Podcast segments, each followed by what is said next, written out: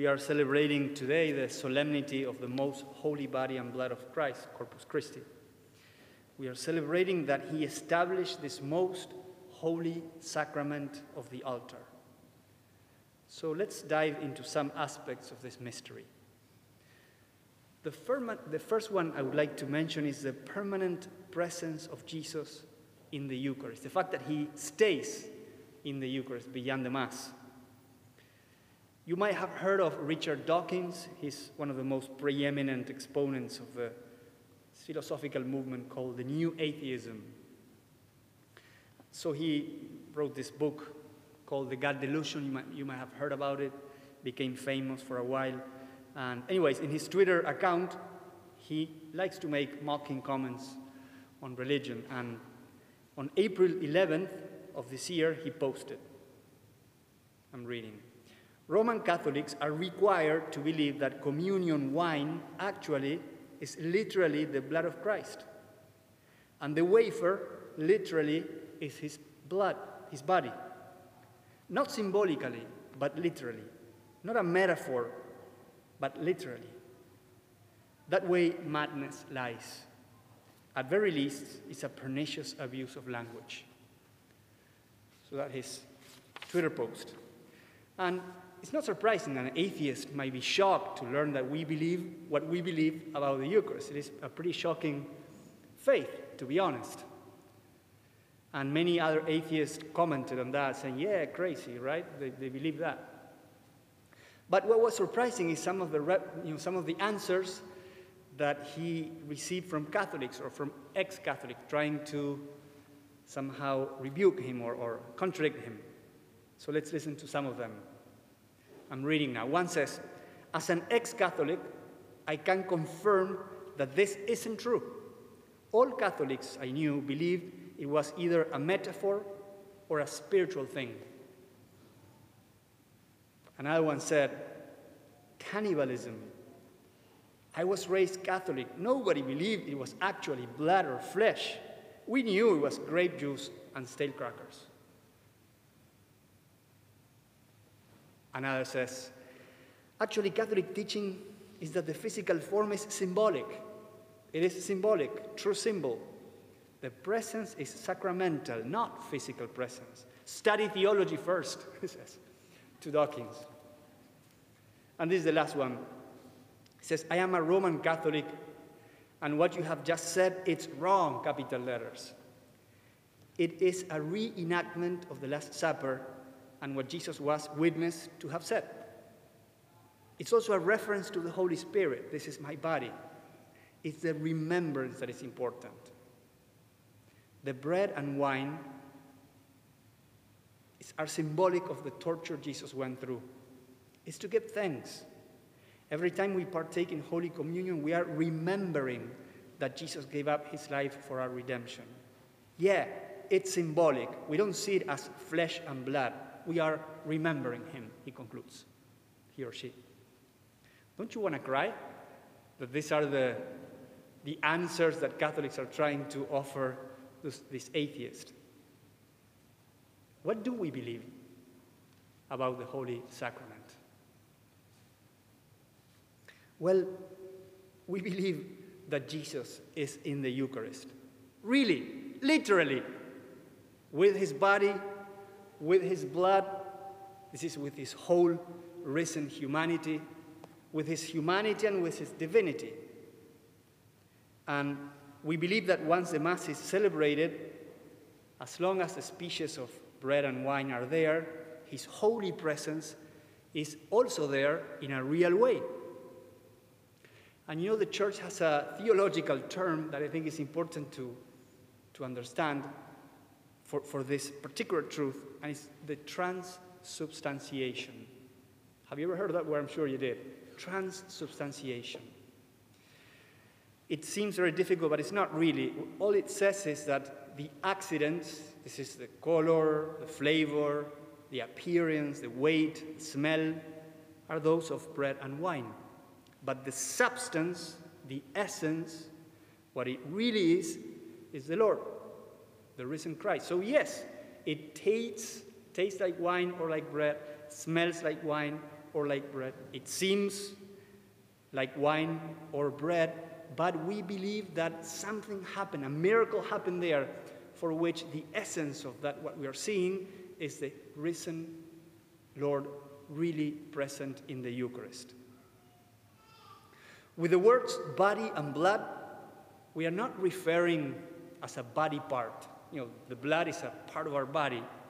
So Jesus used those words not in that sense, but in the sense that he would be all complete in behind each one of these pieces, but with the blood he referred to his death that he was going to offer to us. And with the body he referred to his life that he was going to offer to us as well. So with his body he feeds us, he connects us with his life. And with his blood he cleanses from our sins with his death. So we do believe this. It is pretty amazing. It's to be shocked. We believe that the Lord Jesus Christ is really present in the Eucharist. And because of this, we purify so carefully the cups so that no particle of his body or drop of his blood will be left with due respect because of this, when Hermogenes dropped the, the, you know, the host the other day, we all panicked because we believe that is not just a cracker or, a, or a, something symbolic. We believe that Jesus is really present there. And because of this, we reserve the consecrated hosts in the tabernacle.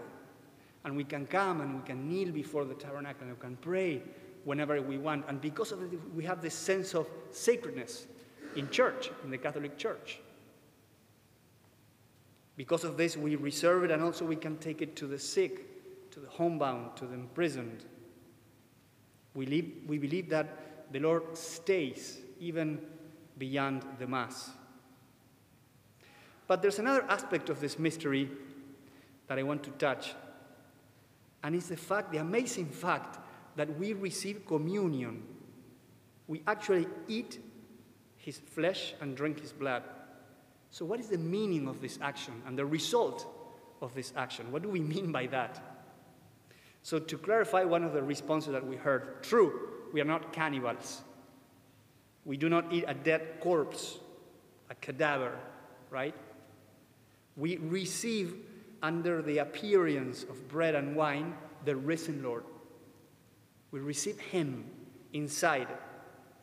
As we swallow the host, the host, our hearts are united to Jesus' heart in a way that is both, is both physical and spiritual. It's not only a spiritual thing.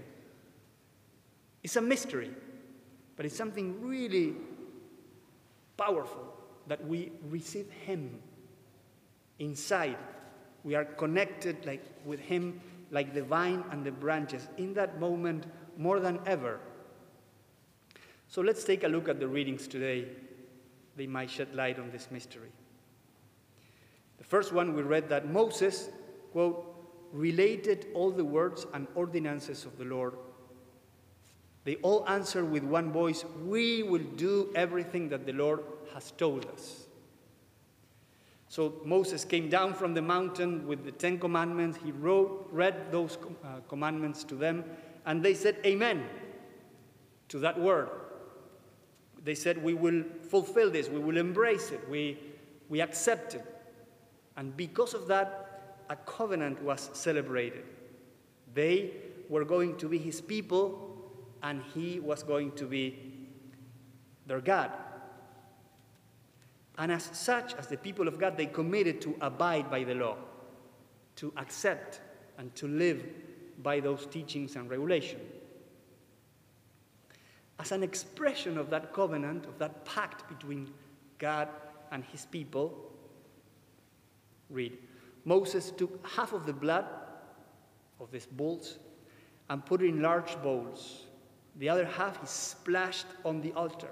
Then he took the blood and sprinkled it on the people, saying, This is the blood of the covenant that the Lord has made with you in accordance with all these words of his. The blood of sacrificed bulls was splashed on the altar and then sprinkled on the people, expressing that as a fruit of that covenant, they were one.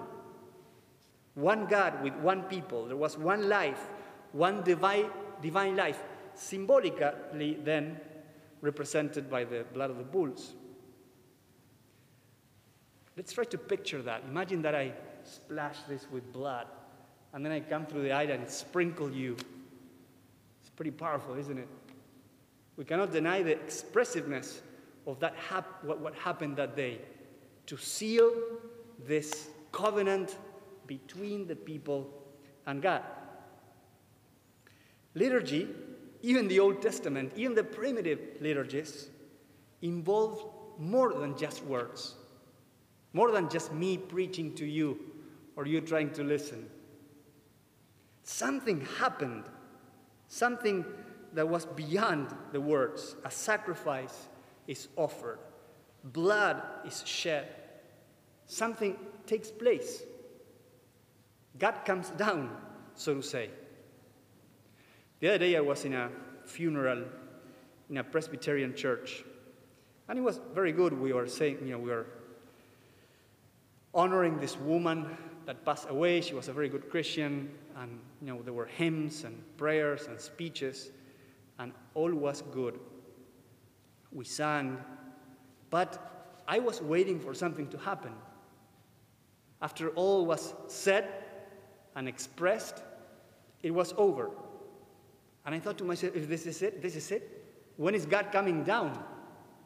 It's just us praying to God. The Old Testament liturgy was very powerful, very expressive, but it was only a shadow, only an image of what was going to be fulfilled in Christ. What Christ brought is much more powerful. Let's listen to the second reading. Christ entered once for all into the sanctuary, not with the blood of goats and calves, but with his own blood, thus obtaining eternal redemption. For if the blood of goats and bulls can sanctify those who are defiled when they're sprinkled, how much more will the blood of Christ cleanse our consciences from dead works to worship the living God? It's not the blood of bulls or rams. It's the blood of, the, of Jesus. So we have a higher law than the one of Moses, brought down not from the mountain, but from the words of Jesus, from the, if you want, the, the Mount of the Beatitudes. It's the gospel. We hear the gospel every Sunday. The words and ordinances of Jesus are proclaimed and preached. And as a result of that, we say, Amen. We say, I will abide by this word. I will do my best to put into practice the gospel. And then we recite our, the creed, and we, so we confirm that and we offer ourselves in the offertory with the bread and the wine. And we enter into this new covenant made by Jesus Christ on the cross. The cross. That is why sometimes we decide not to receive communion, by the way or we shouldn't receive communion because we recognize that we haven't lived by the gospel. We haven't been faithful to the covenant. We haven't done our best to be consistent with that powerful pact or covenant that is celebrated with the body and blood of Jesus. And we restrain them.